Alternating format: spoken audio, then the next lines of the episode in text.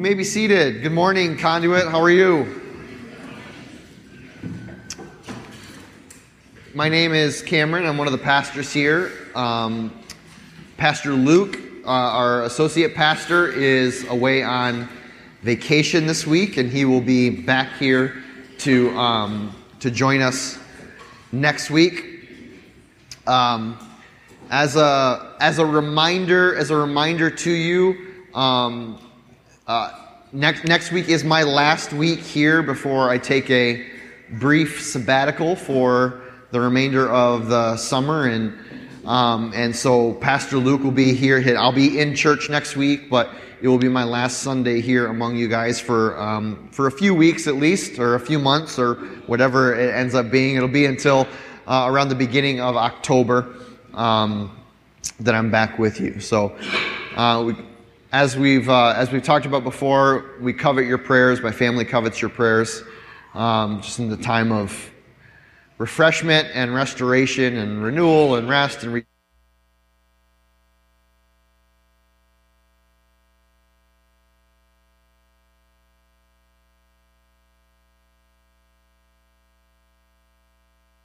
community in this format.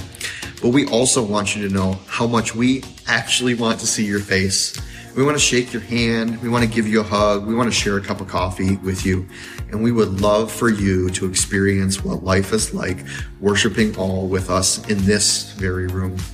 If that's something that you'd like to be a part of, but you're just not sure how to take that next step, we would love for you to email us, to call us, to reach out to us to let us know, hey, I want to get involved in a more significant way.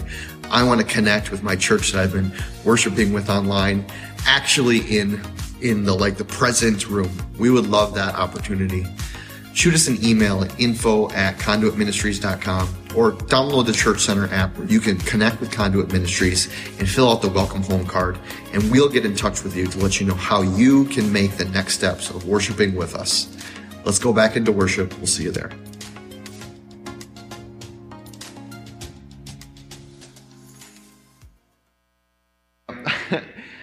Uh, there was a lot of preparation, or there was a lot of work that went on during that week, and honestly, there's still a lot of work happening afterwards, following up with families as well as just putting things away and getting like reacclimated to normal, um, normal children's ministry life. But oft, as is often the case, I, I want to, I want to be, um, I want to be able to remind you of the reality that, like, listen, you, you may have had a, what you think is like a really small, maybe really like insignificant role. Oh, you, you, you donated some, or you gave some money for craft supplies, or you maybe cut some shapes out, or you were a teacher for one day, or you were there and you did snack or craft or whatever, or you, you donated money so we could buy Bibles for all the kids, or you just joined us in prayer, or whatever the case may be. Listen, there are, there are no insignificant roles in the kingdom of God. There is no lesser and greater roles. There are no roles or jobs that are more important or that are, or that are less important. Every single thing um, every single person, every single job, every single piece of the puzzle is integral for the whole. So I just want to say, uh, again, from the bottom of my heart, thank you so much for the way, Conduit, that you showed up and that you served and that you loved and that you, you provided for.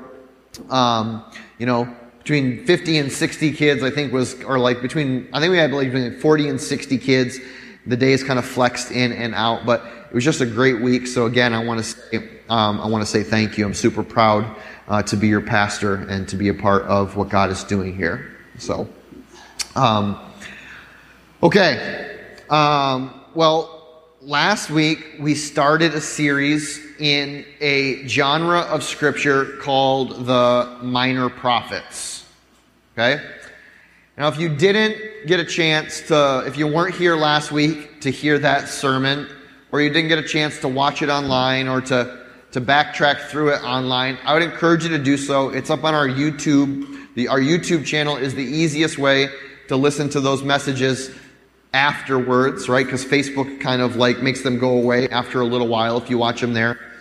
But you can go to our YouTube channel, um, and there's the services there, and then there's just the message portion that is there.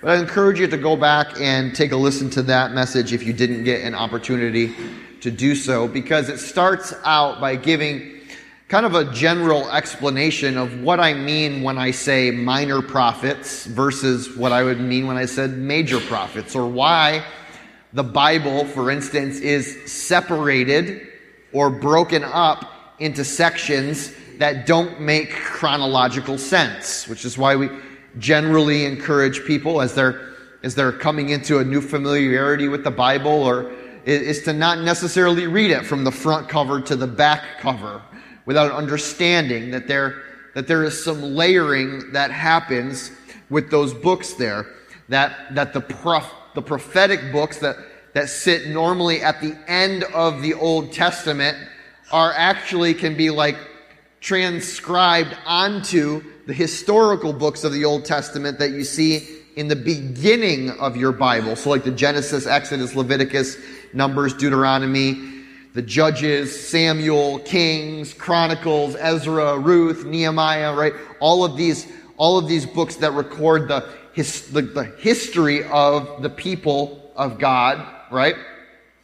And then you have this section of books over here, the prophetic books, that they seem kind of like off in their own little never never land and without any context or like what's going on here. Well, really what we need to do is we need to pick those up and place them on top of the historical books because they're happening simultaneously. Our Bibles just break them up by genre or by like the type of literature that they are which is why we see all the historical books in kind of in one section in the Old Testament. And then you get into a section right in the middle of your Bible Psalms, Proverbs, Lamentations, Ecclesiastes, that are their own little genre, which kind of they sound poetic. They are poetic, right? And they sound like they sound like songs and and hymns and poems and prayers because that's what they were, right? They were not meant to communicate historical information like books earlier in the Old Testament were. And then, of course, the New Testament has their own genres. The, the Gospels, right, are kind of a historical narrative retelling from a certain perspective story and life of Jesus. And then the letters that Paul wrote, the epistles, the general letters. So we have this like that's kind of a, a mini little section in like the history and formation of, of Scripture. We'll talk more about that here at Conduit as time goes on. Um, but it's important for you to understand that reality, those kind of realities when um, when you're approaching um, uh, books like the Minor Prophets, for instance. Last week we talked about a guy named Hosea, and we talked about the pattern or the rhythm of of prophecy as it pertained to the nation of Israel. And there was this, there was this general pattern, right? That the, that the nation of Israel or the people of God were falling into sin, right? And they would fall into idolatry or they would fall, um, they would fall into, um, to, to wickedness, right?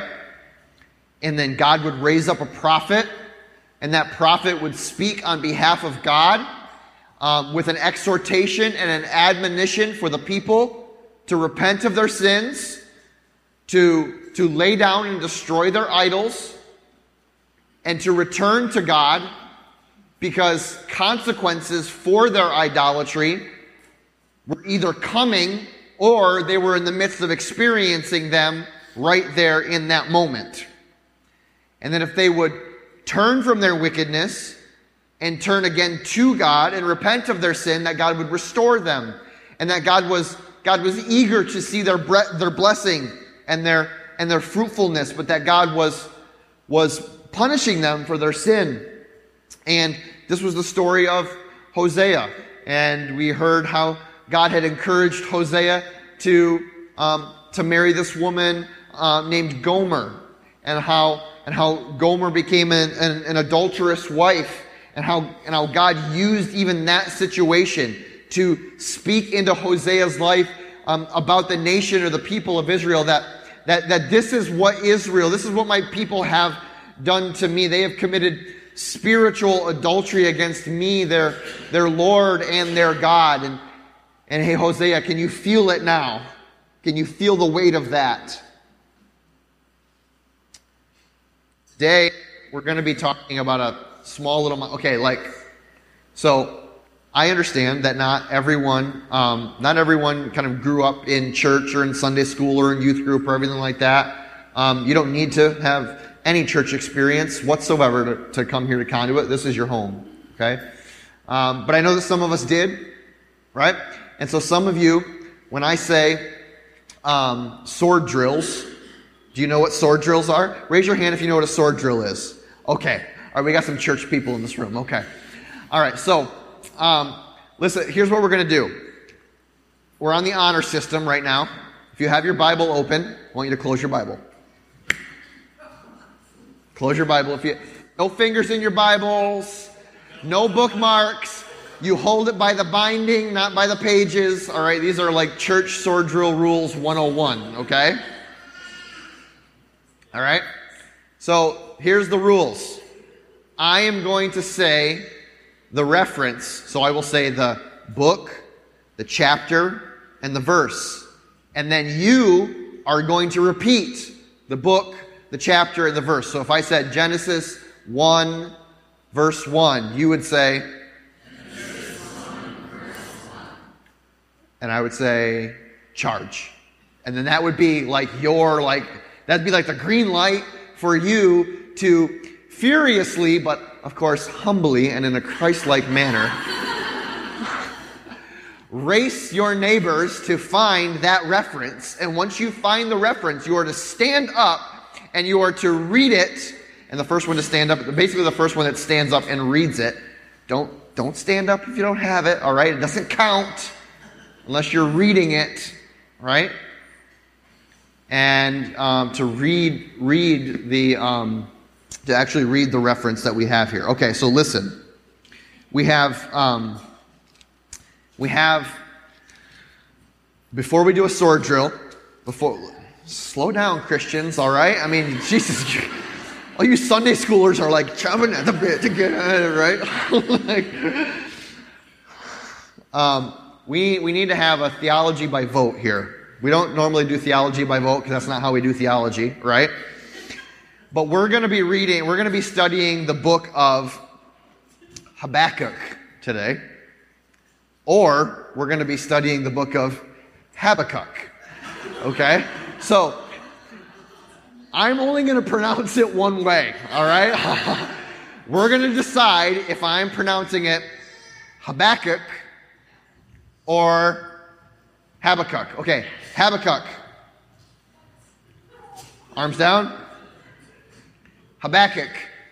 Eh, okay, Habakkuk, the traditional Hebrew pronunciation is the way we're pronouncing it. It's a little bit more difficult for me, so I got to think about it every single time, enunciating the right syllable. Okay, are you ready? Draw your swords. Habakkuk, chapter 3, verse 19. Charge.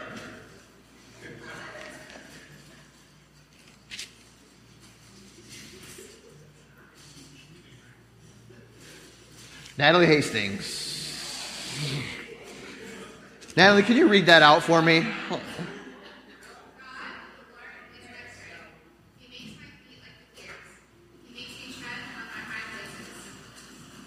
Thank you very much. Everyone give it up for Natalie Hastings, who won the church competition. And if you're thinking, this is my first time in church and y'all are weird, you're right. We are. Um, so we are in the book of Habakkuk this week. It's a short, it's a short little book. It's a really easy read, okay? It's only three chapters long. Um, we did print out some of these. Y'all liked them so much that we ran out of the booklets last week. We are trying to get some more of those printed. If you didn't get one, we'll try and have them here for you next week. Um, but they will give you some background information on each of the books as well as, excuse me, a place to take notes. Habakkuk is a little bit different um, uh, is a little bit different than the other prophetic books in the Old Testament. One of the reasons that it's different is because in almost all of the prophetic books, we see that the prophet is speaking to the people on behalf of God. God gives them a message, and they're to carry that message to the people. It's part of the pattern, right? Part of the rhythm. Habakkuk is a little different because what Habakkuk does is it records, or the book records, the interaction that the prophet has with God. Actually, it doesn't involve the people at all. Habakkuk does not address the people in the book. God does not address the people. But Habakkuk and God kind of have this back and forth conversation. Some would call it an argument. Some would call it kind of a honest push pull about like Habakkuk, what Habakkuk thinks about the wickedness that's going on in the world and what God's proposed response is, and how Habakkuk is kind of like, okay, you're God and I get it, but have you considered? But have you considered? And it, I think it shows us just the general principle there shows us a lot about like the um, the level of honesty um, at which God is willing to receive our genuine questions that are birthed out of what we think or what we see as pain or injustice or wickedness in the world. And I hope that we get to talk about that a little bit. Okay? So you see here in Habakkuk chapter 1, verses 1 through 4, the Habakkuk's main complaint. How long, O Lord, must I call for help, but you do not listen? I cry out to you, violence, but you do not save. Why do you make me look at injustice? Why do you tolerate wrong? Destruction and violence are before me. There is strife and conflict abounds. Therefore, the law is paralyzed and justice never prevails. The wicked, they hem in the righteous so that justice is perverted. Habakkuk starts out with kind of this complaint to God or this honest questioning to God that is probably not too dissimilar to some of the questions, if you're paying attention in the world, right? Probably not too dissimilar to some of the questions that we've had, even existentially, about what is going on in this world. Like, where are we? And what is happening? And, and God, where are you? And are you listening at all? Can you, can you hear your people? Can you hear all of creation crying out and groaning for help and salvation from you? Look at what is going on here. See what is happening. Justice is not prevailing at all. And your, your law, Lord, and your word is being perverted and destroyed around every single corner. Lord, where are you? Are you going to show up? This was Habakkuk's complaint. This was his cry. This was his prayer in essence. And, and, and maybe, maybe never before in human history have we, there's been some times in human history, understand that, but like, maybe, maybe better said, how universal of a human experience is Habakkuk's prayer? That wickedness is, seems like overwhelming to the point where we're like wondering, Lord, where are you? Are you going to show up? What are you going to do in the midst of this? And far from God remaining silent in that moment, he actually answers Habakkuk. And it's an interesting way that he answers him.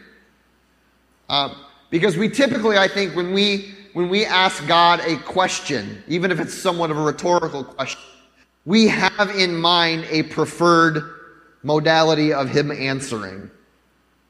Right? Like, this is what it will mean for you to answer me in the way that my question really like that would really answers my question, Lord.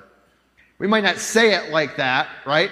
But we have already, we have already concocted the correct response of the Lord in our head. And that's what we expect. And that's what we want. And that's what we desire. And there's nothing wrong with that, right? But, but as what, what often happens, and, and what happens here in Habakkuk's life, is that the Lord answered in a way that he was not expecting at all. And he says this in chapter 1 Look at the nations and be utterly amazed. For I am going to do something in your days that you would not believe even if you were told. Now, preachers, yanking that verse out of context all the time, will use it to describe all of the great and wonderful things that God has planned for us in the future. Now, we're not arguing that God's doing great and wonderful things in the future, right? But this is not the verse to describe what we got, want God to do in the future, because then God goes on to say how He's going to bring absolute and utter destruction upon the wickedness of the world. God's like, hey, you want me to act? All right, um, hold my communion wine. Here we go. All right? Time to do it. I am raising up the Babylonians, God says. That ruthless and impetuous people. Those who sweep across the whole earth to seize dwelling places not their own. They are feared and dreaded people. They are a law only to themselves and promote their own honor. Their horses are swifter than leopards. They are fiercer than wolves at dusk. Their cavalry gallops headlong. Their horsemen come from afar. They fly like a vulture swooping to devour. They all come bent on violence. Their hordes advance like a desert wind and gather prisoners like sand. They deride kings and scoff at rulers. They laugh at all fortified cities. They build earthen ramps and capture them. Then they sweep past like the wind and go on. Guilty men whose strength is their own God God says, Habakkuk, I have actually heard your cry. And I do, in fact, see the wickedness of the people. And I, I, I do, in fact, know what I am about to do. I am, I am going to raise up the Babylonian people who are an evil, ruthless, wicked people, even unto their own. Their own strength and their own military power has become, what he says in verse 11, has become their own God. They, the Babylonians, um, they, they worship at the idol of their military prowess. And they run around absolutely devouring and demolishing every nation that stands in their way. And they are a ruthless and wicked people. And so I'm assuming if you would be, if Habakkuk was anything like maybe you or I, who had concocted an answer in their head about what God would do in order to cut off the wickedness of the people, that he may have been a little shook by God's answer, and he should have been. Because this is so far outside of where we thought that God would go in this direction. Right? Thought that maybe that there would be a gentle wooing of the people back into covenant relationship with him. And listen, God woos people back into covenant relationship with Him. We're not talking about a, God either does it this way or God does it this way, and there's no, it's, it's just black and white. No. Actually, there's a lot of gray area in the way that God calls people and brings people back into repentance and redemption.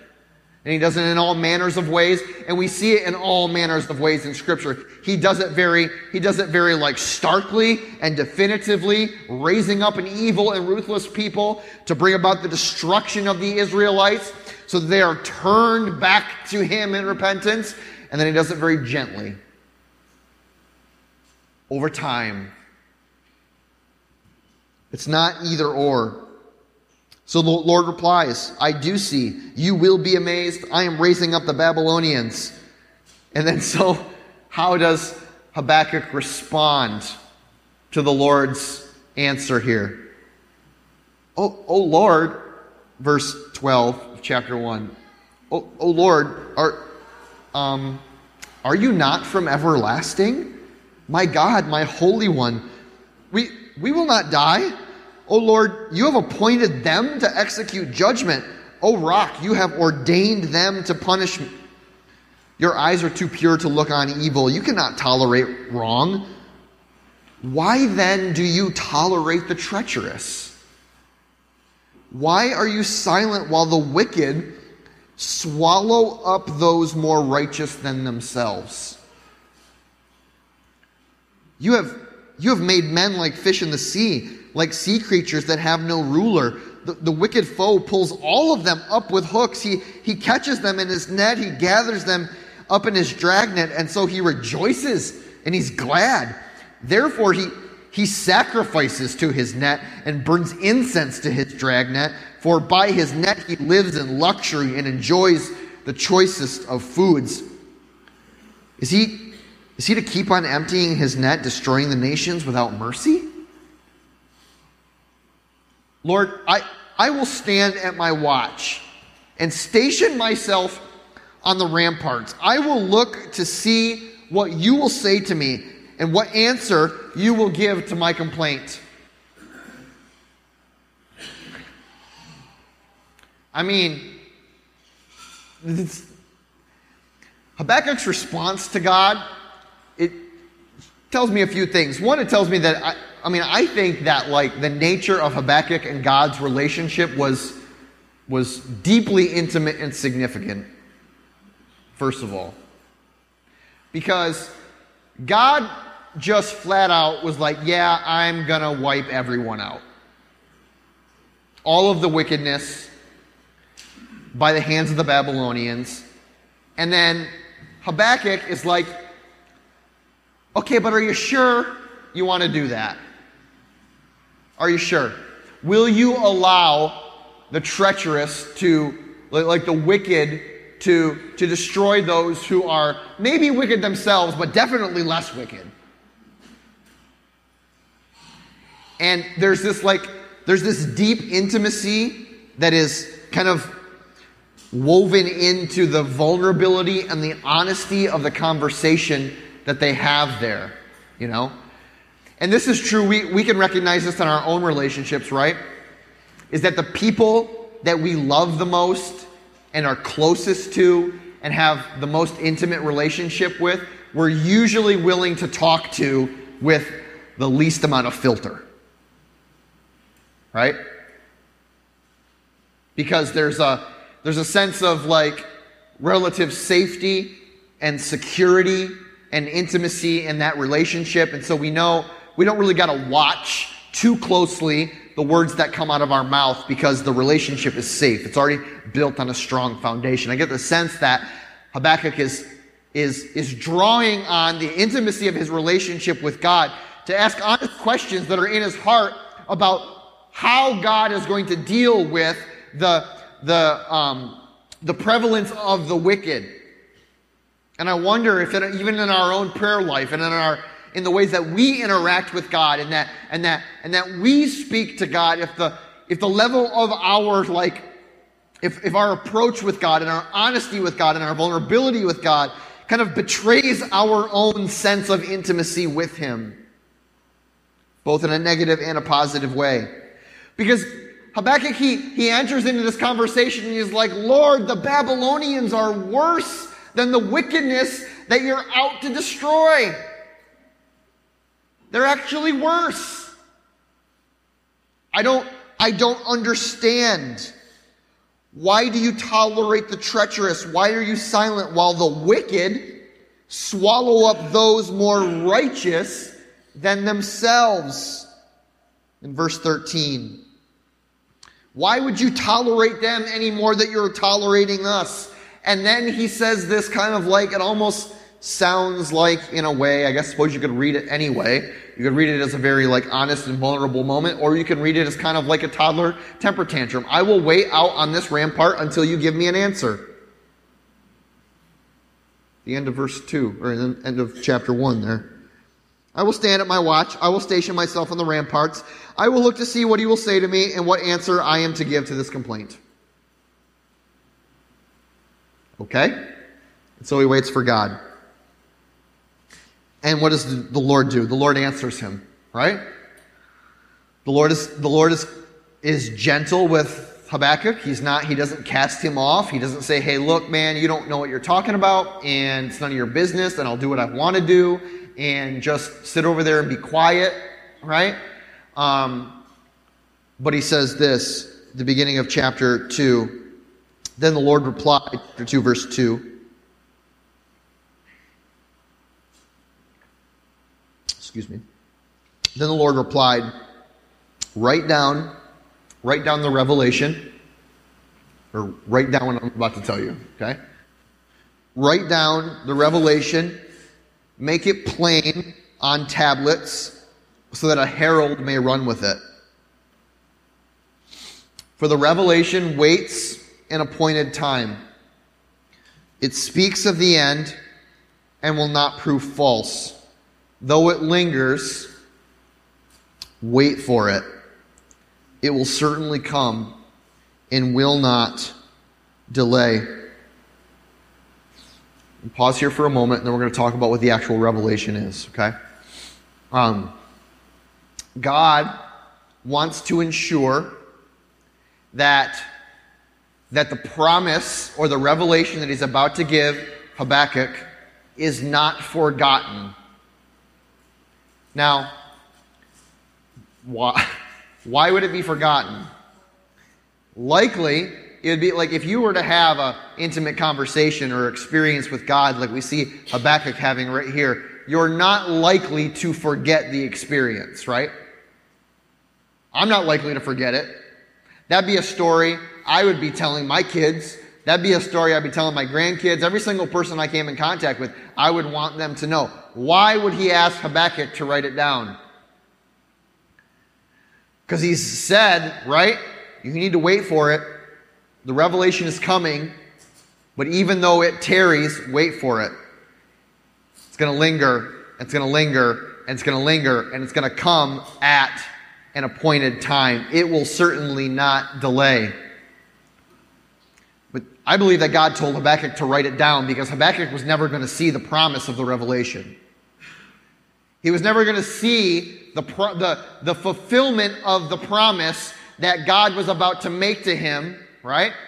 Which was not only would God deal with the wickedness of the people of Israel through the Babylonians, but that the wickedness of the Babylonians has not escaped the eyes of God as well, and that even though he would be, the Babylonians would be his tool and his instrument to bring the Israelites to a state of repentance, that he was certainly going to deal with the wickedness of the Babylonians as well.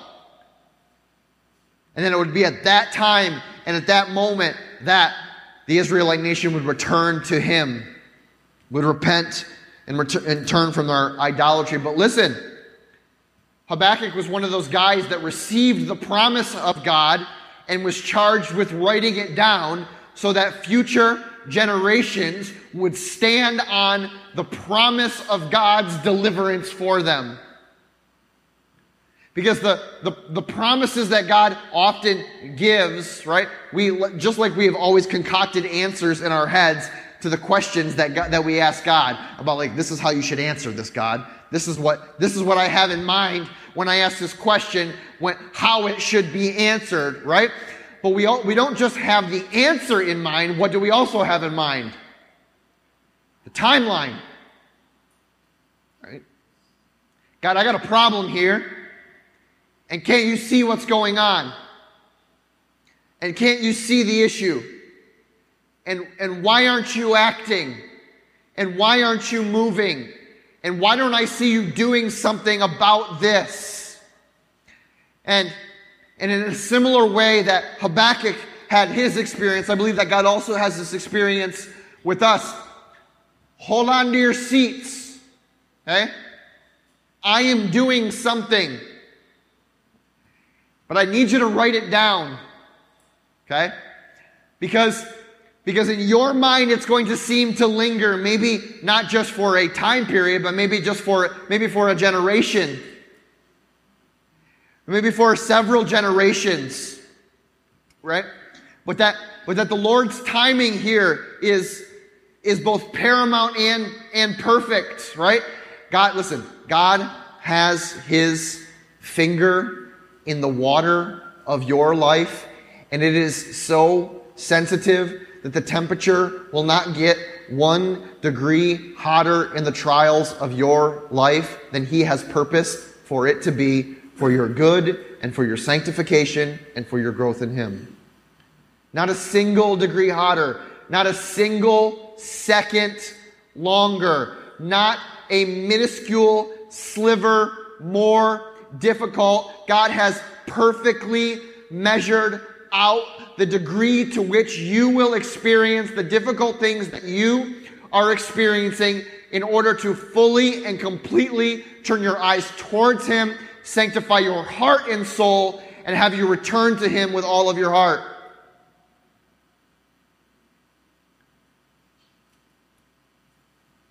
It is a kindness and a mercy and a gentleness of God that does not allow us to experience pain a single second more than He has purposed for its, for its accomplishment in our lives.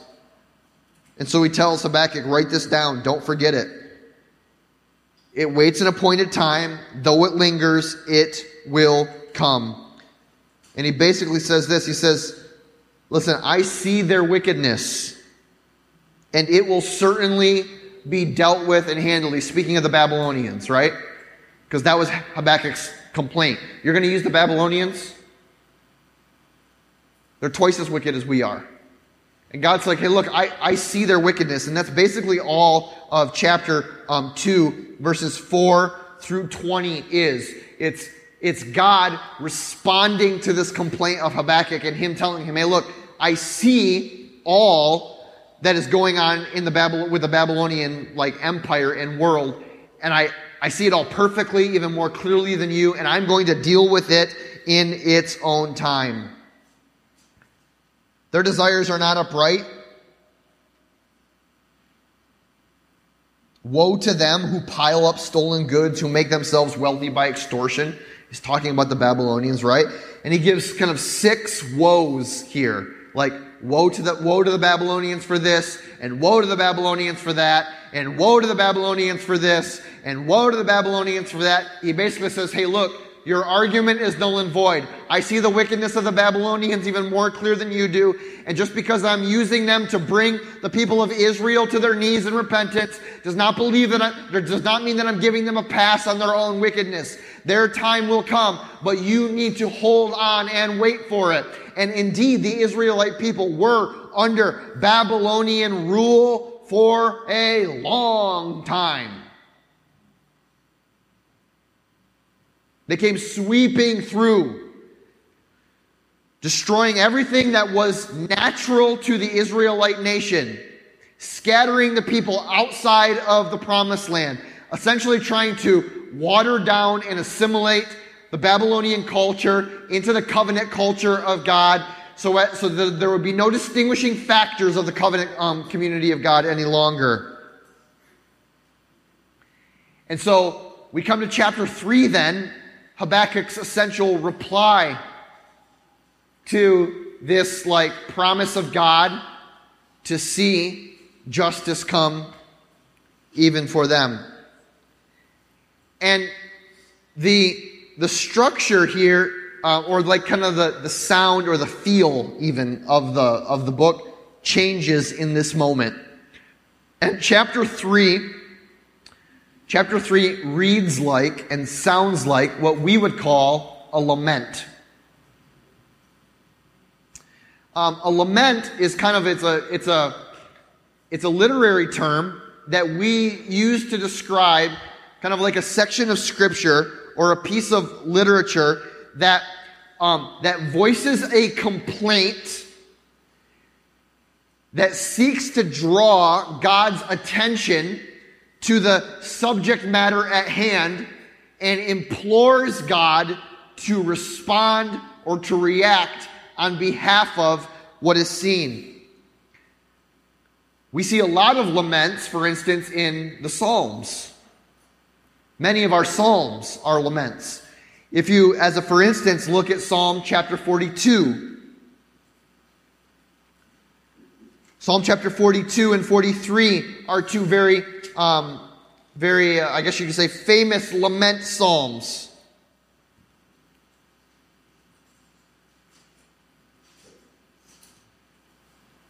Let's, let's look at Psalm 43. I think we should have it up for you.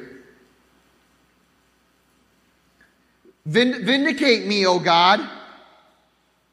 Plead my cause against an ungodly nation. Rescue me from a deceitful and wicked men. You, God, are my stronghold. Why have you rejected me? Why must I go about mourning, oppressed by the enemy? Send forth your light and your truth. Let them guide me. Let them bring me to your holy mountain, to the place where you dwell. Then I will go to the altar of God, to God my joy and my delight. I will praise you with the harp, O God, my God. Why are you downcast, O my soul? Why so disturbed within me? Put your hope in God, for I will yet praise him, my Savior and my God. It's an example here of how the psalmist writes in this fashion of, of, of complaint, like letting the complaint out towards the Lord. Where are you? What my soul is downcast. Come and save me and rescue me from this, this weight that I am under. And this is, ends up being Habakkuk's response to the words of God that says, Hey, look, I'm going to deal with it. You need to be patient.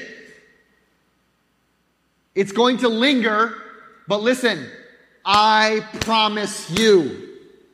I promise you. And Habakkuk responds like this Lord, I have heard of your fame at the beginning of chapter 3. I have heard of your fame. I stand in awe of your deeds, O Lord. Renew them in our day. In our time, make them known. In wrath, remember mercy. Now, we talked about prayers that maybe we shouldn't be praying out of context out of Habakkuk, right? Back in verse uh, chapter 5 or chapter 1, verse 5. Look at the nations and be utterly amazed, for I'm going to do something in your days that you would not even believe if you were told. Not a great prayer to be praying, especially in context, because that's a, that's a proclamation of God's judgment on the nations, right? But the prayer of Habakkuk, chapter 3, verse 1, is like, is the prayer we pray, right? Lord, we have heard of your fame. We stand in awe of your deeds, O Lord. And we are praying, Lord, renew them in our day. In our time, make them known. In your wrath, Lord, remember mercy. That's a prayer to pray. Lord, we have heard of all of the great things that we have done. You have, you have testified and witnessed to it to us through your Holy Spirit, through your word. We see all of your fame. We see all of your great deed, Lord. We are asking you to renew in our day the, the, the glory of seemingly old, which is still new, and forever, from everlasting to everlasting. And then he goes about to describe, as in like a almost reminding himself, Habakkuk reminding himself about the glory and the honor and the power of God. God came from Teman, the Holy One from Mount Paran. His glory, it covered the heavens, and his praise filled the earth. His splendor, the Lord's splendor, was like the sunrise. Rays flashed from his hand where his power was hidden. Plagues went before him, pestilence followed his steps. He stood and shook the earth. He looked and made the nations tremble. The ancient, the ancient mountains crumbled, the age old hills collapsed. His ways are eternal. I saw the tents of Cushan in distress, the dwellings of Midian in anguish. Were you angry with the rivers, O Lord? Was your wrath against the streams? Did you rage against the sea when you rode with your horses and your victorious chariots? Certainly an allusion to the Exodus there. You uncovered your bow, your, you called for many arrows, you split the earth with rivers, the mountains saw you and writhed, torrents of waters swept by, the deep roared and lifted its waves on high. Verse 11 Sun and moon stood still in the heavens at the glint of your flying arrows, at the lightning of your flashing spear. In wrath you strode through the earth, and in anger you threshed the nations. You came out to deliver your people, to save your anointed one. You crushed the leader of the land of wickedness, and you stripped him from head to foot. Habakkuk is, in a way, reminding himself of the mighty acts of God as he has in past delivered the people from those who oppressed them with wickedness. And we see all kinds of allusion here of Habakkuk's remembering of the, the events of the Exodus, where God, where God delivered the Israelite people, his covenant people, out of oppression and out of slavery from the land of Egypt and walked them through the waters of the Red Sea. And when Pharaoh and his armies pursued them and they were fearful of their life, God showed up in a mighty and tremendous way to wipe out the wicked and the enemies of the people of God and establish the people of God forever in their land. And Habakkuk is, is retelling that story to himself because we need to be reminded of the ways that God has worked mightily on our behalf in the past in order to be rooted in the hope and the promise of God in the future.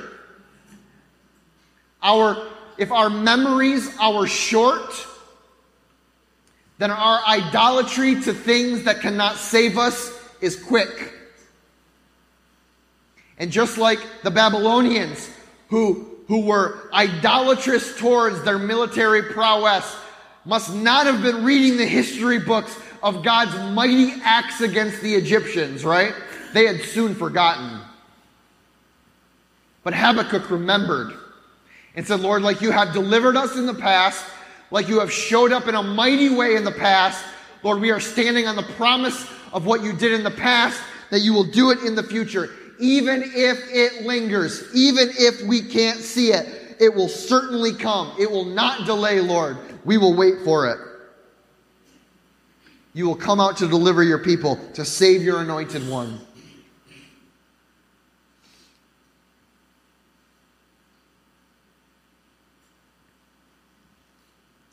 Verse 16.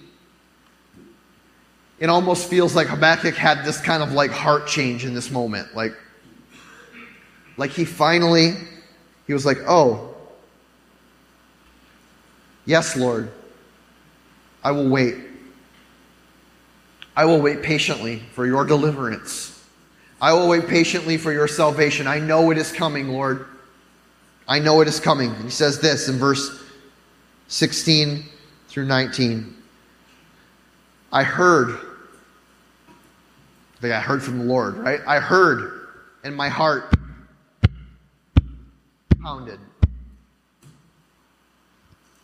My lips quivered at the sound. Decay, de- decay crept into my bones. My legs trembled. Yet, I will wait patiently for the day of calamity to come on the nation invading us. Lord, I am afraid. I can basically hear the sound of the chariots from Babylon coming. And I know that they are coming to destroy us. Decay is, decay is creeping into my bones. My legs are trembling. But I will wait patiently, Lord. You have not abandoned us. You have not left us. I will wait I will wait patiently for the day of calamity to come on the nation invading us. Though the fig trees here do not bud, and there will be no grapes on the vines, though our olive crop may fail, and the fields produce no food, though there are no sheep in the pen and no cattle in the stalls, yet, Lord, I will rejoice in you. I will be joyful in God my Savior. Because you, the sovereign Lord, you are my strength. You make my feet like the feet of a deer. You enable me to go on the heights. And so Habakkuk stands in this place of, Lord, the wickedness is great. Why aren't you answering? And God's like, Oh, I am answering. And the wickedness of the Babylonians is coming and they will deal with it. And he's like, That's not what I meant. Not like that. I, I don't want to see that. And God and God's like, Don't worry. This is the way that it must be. And this is not the end. And and and and I will answer your cry for for the for the wickedness of the Babylonians to be um, to be done away with, right? Wait, and, and then Habakkuk's like sense of uh, I want to say revelation or transformation of heart, where he where he then finally he he came to a place of saying, "Okay, Lord, in the midst of not knowing the timing." in the midst of not understanding the manner in which you are you're going to do this lord I, I, see and i receive that it is my job and my place and my position to wait patiently in faith because you have promised that you would show up and i know that you will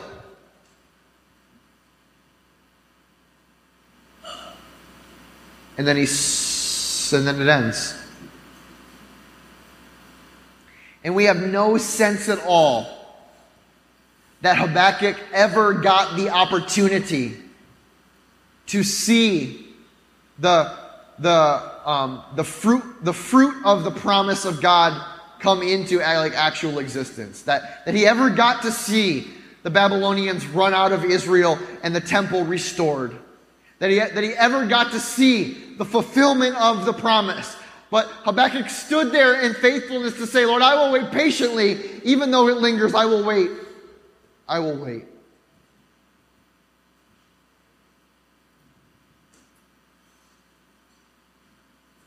Sometimes, sometimes we need to wait for the promises of God. And sometimes those promises, they extend beyond they extend beyond even our own generation. Even our own, even our own like legacies. Right? That that that listen, like when when you're when you're I, I see this with my kids, right? And and and I've, and I've always felt like God had, had called me as a person and, and, and as a father to to change the like the trajectory, the spiritual trajectory of my family.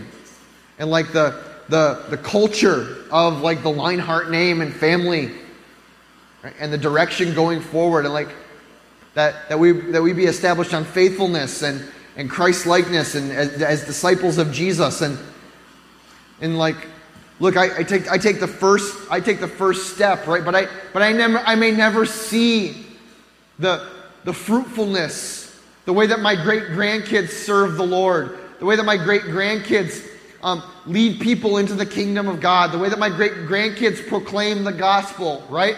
I may never, I may never see like the fulfillment of that promise, but but I'm, I'm going to write it down somewhere so that no one forgets that God has done it in the past. And so God's going to do it in the future, right? And it's the same with you.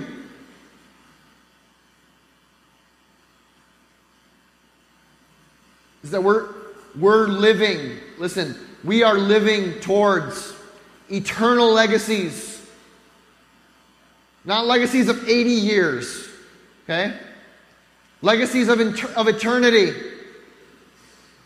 This, this life is this life is a mist. It is the Lord reigns. Let the earth be glad. Let the distant shores rejoice. Clouds and thickness, darkness surrounded him. Righteousness and justice are the foundations of his throne. Fire goes before him and consumes his foes on every side. His lightning lights up the world. The earth sees and trembles. The mountains, they melt like wax before the Lord. The heavens proclaim his righteousness, and all people see his glory. All who worship images, they are put to shame. Those who boast in idols, worship him. Zion hears and rejoices, and the villages of Judah are glad because of your judgments, O Lord. For you, O Lord, are the most high over all the earth. You are exalted far above all gods. Let that those who love the Lord hate evil, for he guards the lives of his faithful ones and delivers them from the hand of the wicked. Light is shed upon the righteous, and the joy of the upright in heart. Rejoice in the Lord, you are righteous, and praise his holy name. Amen. Conduit, you are loved. Be blessed, and have a great week.